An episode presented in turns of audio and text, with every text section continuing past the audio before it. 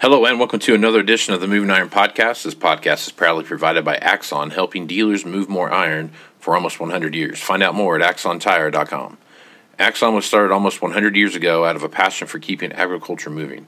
It's that same passion that drives them today. With a vision for a better experience for both farmer and dealer, they set out to create a better way to move more iron. When you partner with Axon, you get immediate access to a full range of products and solutions designed to meet the complex needs of today's grower. Axon carries all major brands and sizes of tires, wheels, and tracks. From custom colors and sizes to fully customized wheels, you can have the solution for virtually any problem today's farmer is trying to solve. To find more or become an Axon dealer, please visit axontire.com. This podcast is also brought to you by Valley Transportation. Valley Transportation has been hauling ag and construction equipment across the country for the past 33 years. Call Parker at 800 657 4910 or go to valleytransinc.com for all your trucking needs. At Valley Transportation, our goal is to help you reach yours. This podcast is also brought to you by Ag Direct. No matter how you buy your ag equipment from a dealer, auction, or a private party, Ag Direct can help you finance it. You can even apply online at agdirect.com. Learn more about your financing options at agdirect.com. Moving higher in the 21st century. Hardworking people working hard for you and me. Moving higher, time and time again. Through the years, you'll find us here. Hello and welcome to Moving Iron Podcast number 248. This edition of the Moving Iron Podcast is brought to you by Axon Tire, helping dealers move more iron for the past 100 years. For more information, go to axontire.com. Also, Valley Transportation has been hauling ag and construction equipment across the country for the past 33 years. Call Parker at 800 657 4910 for all your trucking needs at Valley Transportation. Our goal is to help you reach yours. And no matter how you buy ag equipment from a dealer, auction, or a private party, Ag Direct can help you finance it. You can even apply online at agdirect.com. Learn more about your financing options at agdirect.com. The cool thing about this podcast that I've done, other than, you know, getting to talk to a bunch of people is that you get to talk to some unique people that are doing some unique things in the industry and for the industry. And I've got one of those people on here today, and his name is Brett Sciotto, and he is with Aimpoint Research out of Columbus, Ohio. And uh, I've had the opportunity to listen to Brett um, give his presentation called Farmer of the Future about three times. Um, and each time I listen to it, I, I learn something new about what's going on out there. So, Brett, welcome to the podcast, man. Well, thank you, Casey. Great to be here with you. Yep. Brett, uh, give a little background on yourself, um, what Aimpoint Research is, and, and, and how you got to this point in your life. Yeah, I found my thank you. I found my way into agriculture for, through a little different route than than many. I was an Army intelligence officer. Okay. And uh, spent a lot of time in some unique roles across the uh, the Army and in the intel world, and wanted to come out and continue to provide insights to leaders. And so I decided to build a company called Aimpoint Research uh, and found a fast home in agriculture for a couple reasons. One, agriculture uh, is foundational to our national security, food security being a critical part of our strength as a nation, our ability to project American food power. Uh, is important and, and one of the most stabilizing forces on the planet. And so I wanted to be part of that cause. And the second part is I found quickly that boy, the people of agriculture sure are, are amazing, and they uh, they share a lot of the value systems that we had in the army. So became a fast home, and we've spent the last 22 years working in agriculture, working with leaders, using some of the best practices that I grew up with in the army and the intel world, and kind of applying strategic intelligence to uh, our clients' view of the future and helping them refine their plans and strategies to be more effective. So that that's what brings me here today. Right on. Okay.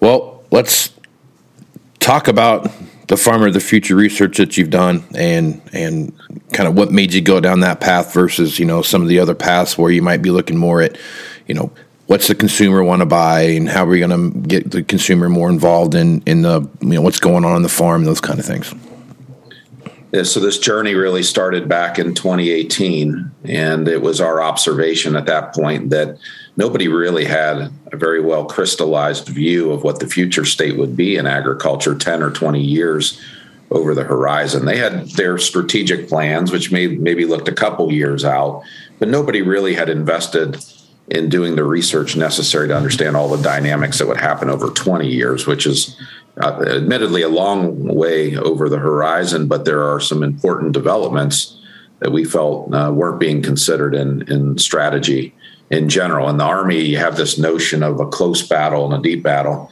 Close battle is what you're engaged in right now. You have to win that, of course, but you don't have the luxury of uh, not thinking, even in the midst of that close battle, about what's coming next. It could be far worse uh, than what you're dealing with. So you had to train, you had to prepare, you had to plan at all times for the future uh, scenario, not just the current one.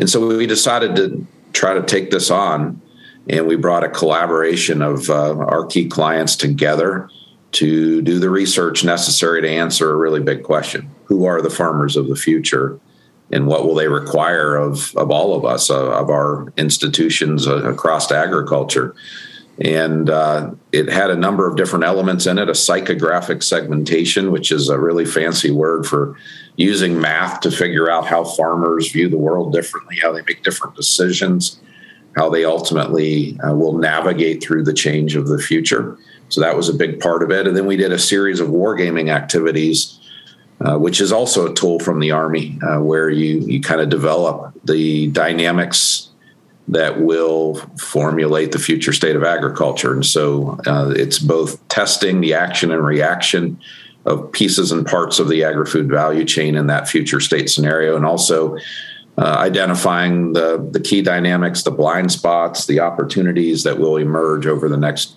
20 years. So the study was aimed at trying to clarify a 2040 future state in order to kind of give some clarity to our clients about what they could expect and where, where they need to focus and, and use their resources to, to optimally impact uh, their customers, which are t- typically farmers, and uh, to be prepared for what the, the future will bring. Yep.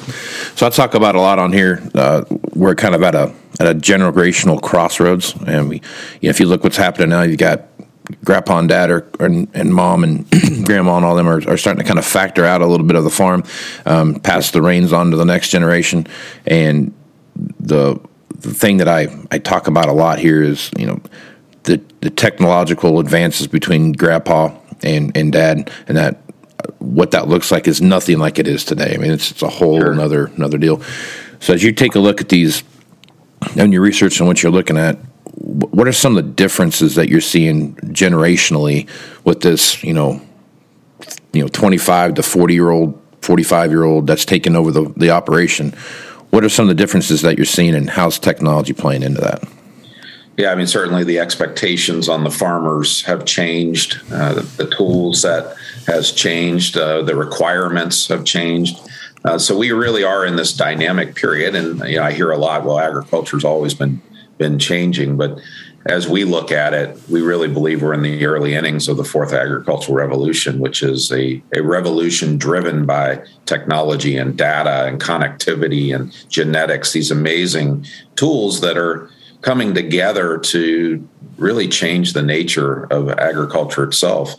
And what we what we know is that demographics tends to be a little bit misleading in understanding farmers. There's so much emphasis on big farmers or small, you know, versus small, or you know, younger farmers versus old. And what we found uh, as we did our psychographic segmentation is that really it's mindsets that seem to drive who's successful and who's ultimately going to struggle within within within agriculture. There are five segments that we identified, and then I'll come back to the young generation here in a minute.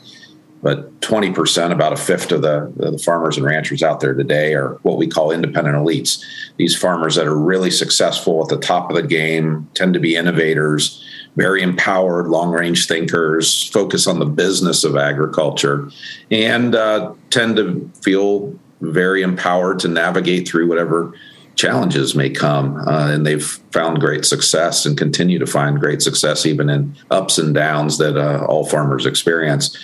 Another 21% enterprising business builders, very entrepreneurial farmers.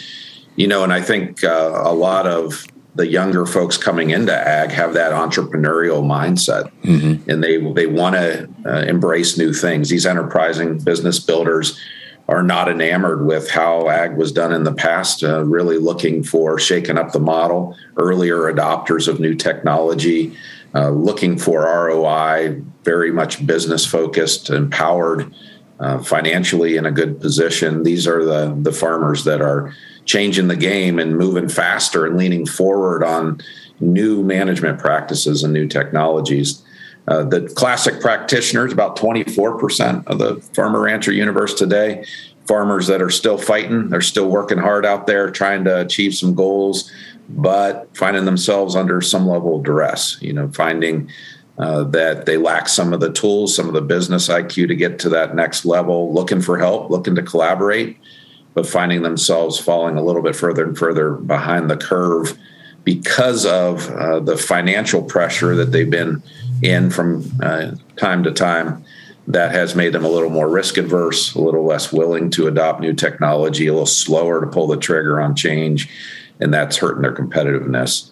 And then 22% self reliant traditionals really allergic to modern uh, ag. They're the folks that will say, look, we've farmed this way in our family for generations and we'll keep farming this way as long as we can.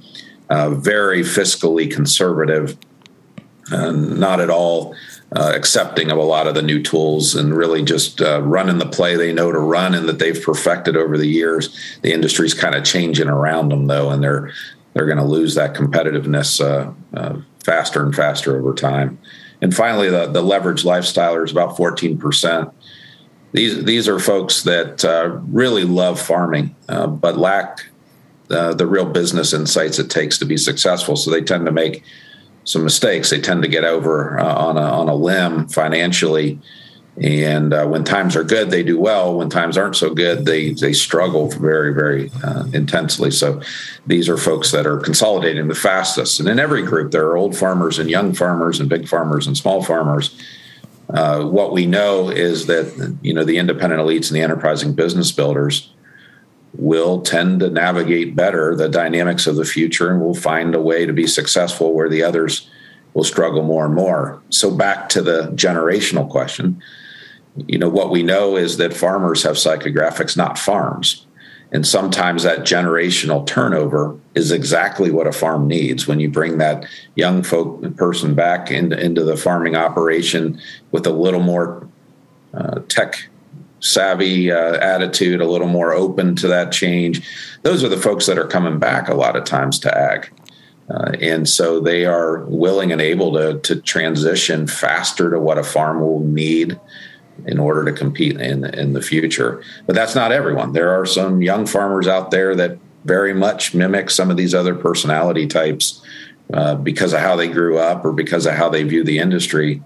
Uh, where they're they're not as, as welcoming to the to the change. The bottom line in all of this is that the mindset of that farmer is a huge indicator into how successful a farming operation will be as we move forward to the 2040 time horizon, a lot of changes coming that has to be embraced. Yep. Yeah, and that's that's the. It's funny how you broke those out into those five different things. So I can I can go through my entire customer list and, and start stacking people into that into that uh, into that group. And you're right. There's uh, age doesn't seem to matter when you start looking at that. Uh, there's there's some folks I work with that are in the retire really close to retirement that I would I would lump into that. Um, you know, they're the uh, the second the second group there that you talked about. Um, you know that that were really embracing technology, really looking at things moving forward. And I've got guys that, that are that went to college and they they're back at the farm and they would still use moldboard plows if, if they were available yeah. to be you know to do. So it's uh it's one of those things where it is so much driven by you know exactly what you're talking about there. It's just what they're vision. They can see the future a little bit, and they can in their in their ability to adapt to the business transaction that are going on around them. And it's it's a very it's a very neat thing to to watch happen. Yeah, and it's very difficult to change your mentality yeah. towards the industry or your operation. And mm-hmm. so, you know, I'm often asked, "Hey, can people change their psychographics?" Um, it's hard to do, but what it, what you can do is is recognize your psychographics playing out in your operation and bring in those folks, young or mm-hmm. old or whoever they are, uh, to to help you round out the your vision for for your farming operation. I'll tell you, we were interviewing the other day. We had an older farmer. Uh, we didn't know how old, uh, and typically in market research, you don't want to ask how old they are. Right. It certainly uh, create some boundaries there that that are important to maintain. But after we heard from this guy for about an hour, we're like, wow, you're entrepreneurial. Wow, you're really leaning forward. You're embracing regenerative. You're doing using all this technology wow, how old are you? And we just asked, and he was 80 some years old. Mm-hmm. Uh, so it's really, really misleading. And that's one of our key messages to our clients is don't rely on demographics to tell you who's going to make it and who's not, or who's going to be more successful or not. Uh, and not even uh, size. Obviously, scale is a big player in the future, just simply from an economic and efficiency point of view. But there are some large farms out there run by leverage lifestylers that are failing fast. And there mm-hmm. are some mid and small size farms that are run by these uh, entrepreneurs that are very much embracing the change and they are growing like rockets. So we got to get out of that demographic mindset. We need to start understanding uh, the psychographics of a farm farmer and uh, how they run their farm will make a huge difference in the future. Yep. All right. So I've listened to your, like I said, I've listened to your presentation about three different times, and, and one thing that I, I hear in there a lot, and it's it's an interesting concept for me, is that you've talked about you know the current commodity market and the way we look at it now that that there's going to be more um, based on your wargaming stuff that you do and conversation that you've had and those kind of things that right. there's going to be more direct contracts from like the General Mills of the world, those kind of things, directly to a an end user farmer, and and say, you know, hey, we'll pay you X if you do this, but you have to do it exactly this way. And then kind of looking at the current commodity market, that it's kind of the, uh, you know, in the future, it might be the choice of last resort type of thing, um, more of an auction based type mentality going into that. Talk about that a little bit and some of your research that you see there. Yeah, so a big part of this Farmer of the Future look into the future was doing uh, a number of war games. And mm-hmm. we do a lot of war gaming for our clients or for groups of our clients. But every year in November, we come together in Nashville with industry leaders from across the agri food value chain. And we, we do these future state scenario war games where we really flesh out not only the key dynamics that are driving the change, but how will organizations and farmers and all the different uh, links in the chain react to those dynamics over time? And we you know we find that one of the more pronounced dynamics is just this need for supply chains to differentiate.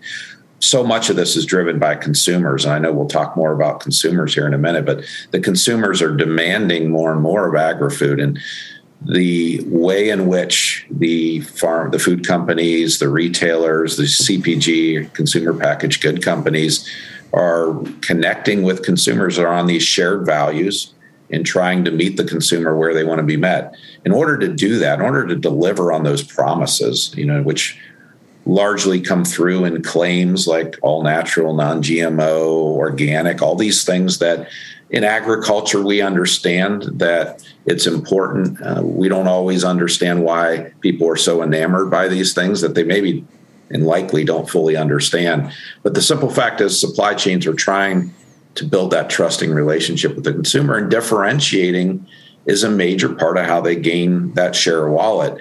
So, in order to differentiate to deliver on a promise to a client or, or a customer, you have to make sure your supply chain is delivering on that promise all the way through. And so, what we really see are the Costco's of the world or Walmart. You can insert any name you want into one of these massive supply chains as they're trying to build preferential relationships with farmers that allow them to get uh, their input, their commodity, their ingredient or product all the way through their supply chain with uh, fidelity to that promise.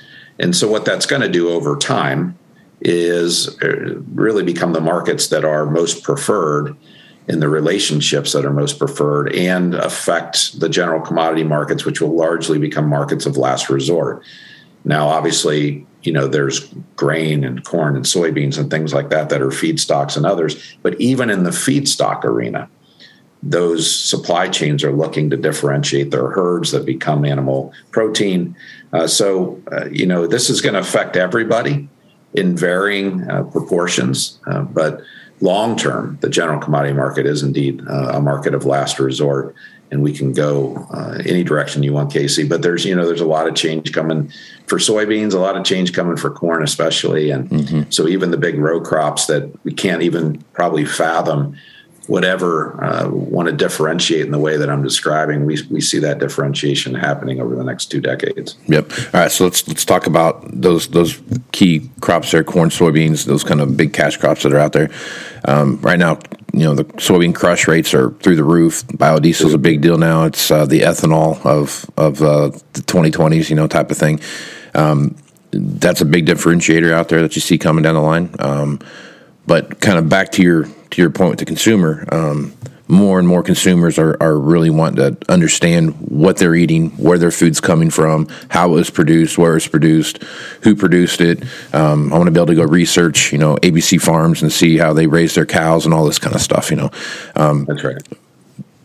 How, how are you seeing that interaction with, you know, you talk to a lot of guys on the farm and you, and you go out and talk to them and they're like, "Who's going to tell me how to grow my corn?" You know, type of thing. You get some of that, and then you got some that'll be like, "Hey, if you're going to pay me, I'll do whatever you want me to do." You know, so there's that there's that hard line between those two camps, and where do you see that that hard line at in those five distinct groups that you put out there? Yeah, so you, yeah, I tell a story every once in a while about some of the farmers that were at uh, some of these war games early on in the Farmer of the Future research, and we had farmers. In fact, it's a big row crop farmer uh, that said, "Look, I understand what the consumer is asking for. I understand that the food companies and retailers want to differentiate, but this is my farm. It's my ground." And I'm going to grow it my way. And there's no way some food company executive is going to tell me how to farm. I will go down with this ship before I will surrender my independence. And uh, all the research says that he's absolutely right. He's going to go down with the ship because that is not how this will work uh, in the future. That we are an integrated agriculture and food chain, and the consumer is expecting a lot more from us uh, as we move forward. We did this really robust uh, body of research called Next Gen Consumer. And when you just look even at the most fundamental demographic shifts here in America, especially when you look at the diversity that is now in our uh, in our population. And you know that by 2050, no ethnic group constitutes a majority here in the United States. Not the white Caucasians. Uh, that we're just we've become the mixing bowl that you know everybody uh, always talked about. And so that requires a more diverse food production system in general because of different cultures and ethnic and habits and behaviors. We know that that traceability transparency sustainability are all table stakes of the future no matter what you grow. Mm-hmm. uh, we'll see the continued growth of things like alternative proteins which you know we could talk for an hour about by itself but uh, far, you know, farmers don't understand it as much as the consumer says, yeah, but I think it's better for me. It's healthier for me. And so we're going to see some, you know, pressure on animal agriculture here in the United States, continue to be global markets for it, but alternative proteins will continue to rise. They want, uh, the consumer wants less processed food. They want, uh, they want uh, food that has less chemicals uh, in it and less preservatives in it, and they want to know that they're uh, their farmers who are out there growing those ingredients aren't spraying a lot of chemicals and pesticides and herbicides on mm-hmm. on the crop too. And so there's these these these really strong trends coming that consumers are kind of imposing on agri-food. And I'm not here to tell you that they understand what they're even saying right. in every case. exactly. Uh, but, yeah. but they do feel very strongly about what they believe. And the food companies and retailers, they're not trying to educate a consumer they're trying to just meet that consumer demand. And so this is going to continue to shift.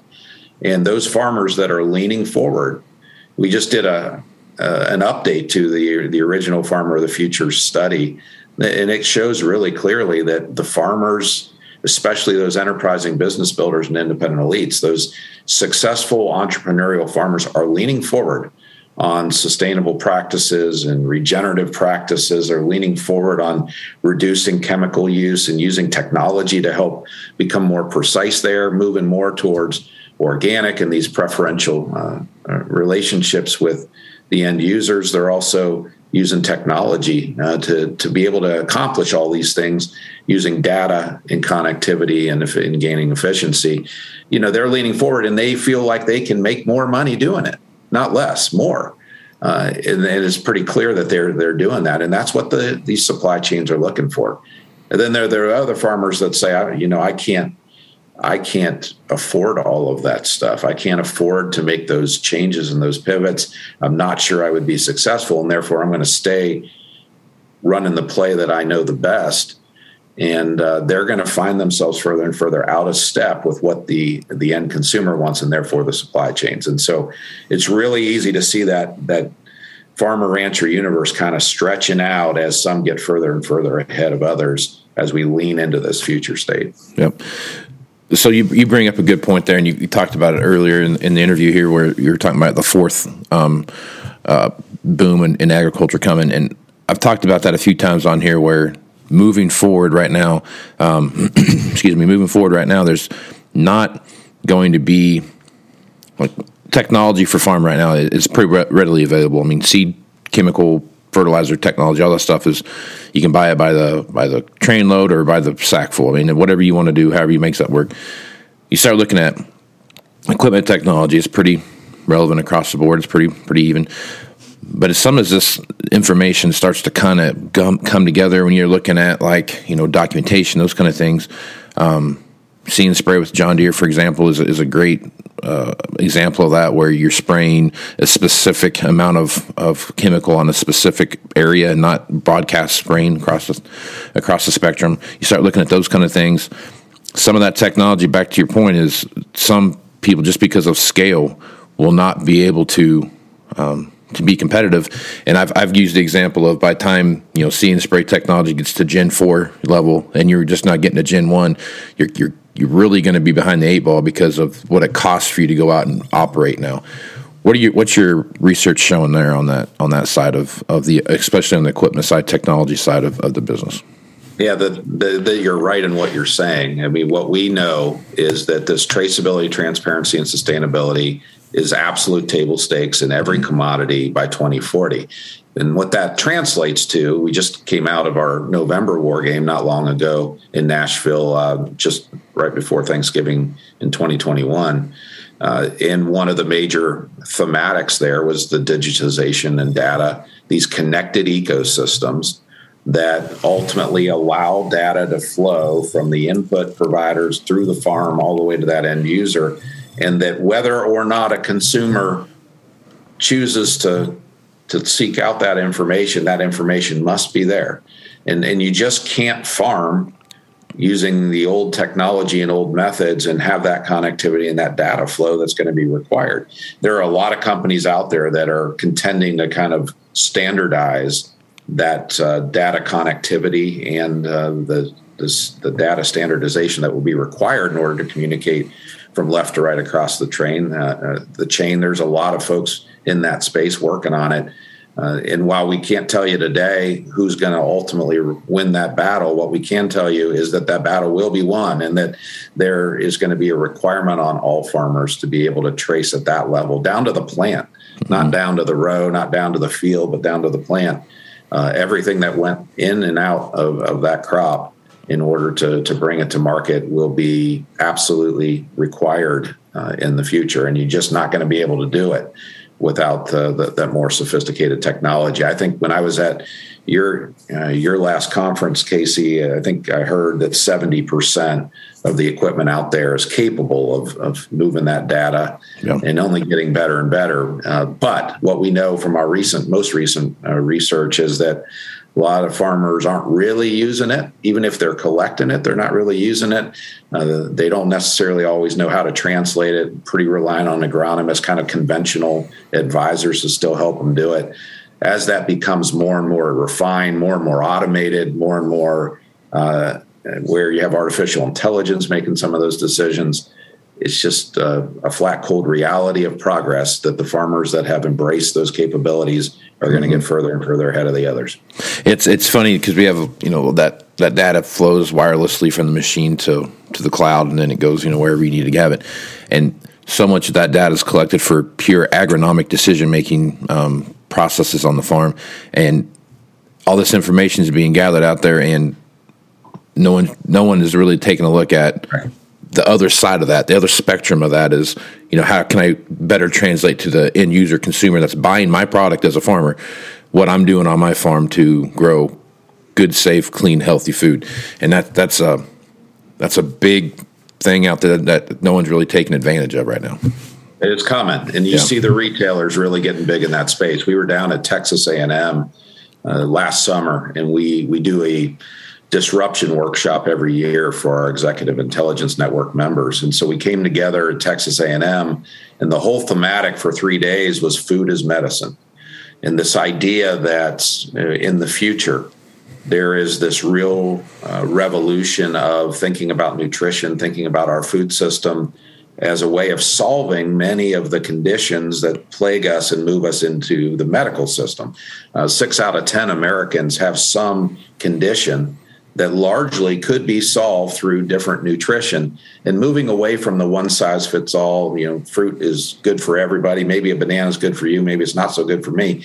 When we start to get down to the molecular level and the dna of, of individuals uh, the belief system out there today is that all of us have unique requirements nutritionally that will it will reduce healthcare costs by trillions of dollars across the population here in the United States. Well, that's coming. And when you when you start to back up and say, okay, think about all the ingredients that are going to fuel that movement, the simple fact is is that even a Kroger, a large grocery store, is seeing their store as an extension of a pharmacy. They're going to require anything in there to have that level of high fidelity and resolution about where that lettuce came from and how mm-hmm. it was grown, what was put on, whatever the ingredient or the commodity is that's in that store, there is going to be a ramped up need for complete traceability and transparency. So that data that's going into the cloud only for agronomic uh, consumption, even not not even always at, at that level, but it soon will take on a much higher priority uh, not only to to produce better outcomes on the farm, but to have that transparency that will be required in this new revolution around nutrition that's coming. Mm-hmm. The the interesting part about all that, and you know, some folks may be out there saying, "Well, that sounds crazy." Uh, there are hundreds and hundreds and hundreds of thousands of people that are already moving that way. In fact, we know over 50% of Americans are already starting to buy foods that that they know solve health issues for them, gluten free. For mm-hmm. there's a million of them. Uh, they're starting to make those decisions. Companies are are acknowledging that and starting to uh, to move that way, and uh, it's going to be a gigantic component of all of this going forward, and it's going to be fueled by data. Yep. And fan- fancy apps that we all have on our phones that tell us what we should eat or not eat, mm-hmm. and uh, and it's going to change the game. Yep, for sure. Last, let's hit on a little bit of the war gaming that you've been talking about during this. Talk about what, what the war games are and, and what you're what you're doing in those war games. Yeah, so war gaming's uh, war game is a powerful tool. It's something we did in the military, both at the strategic level and the tactical level. And essentially, what it is is you bring uh, the, the best and the brightest together.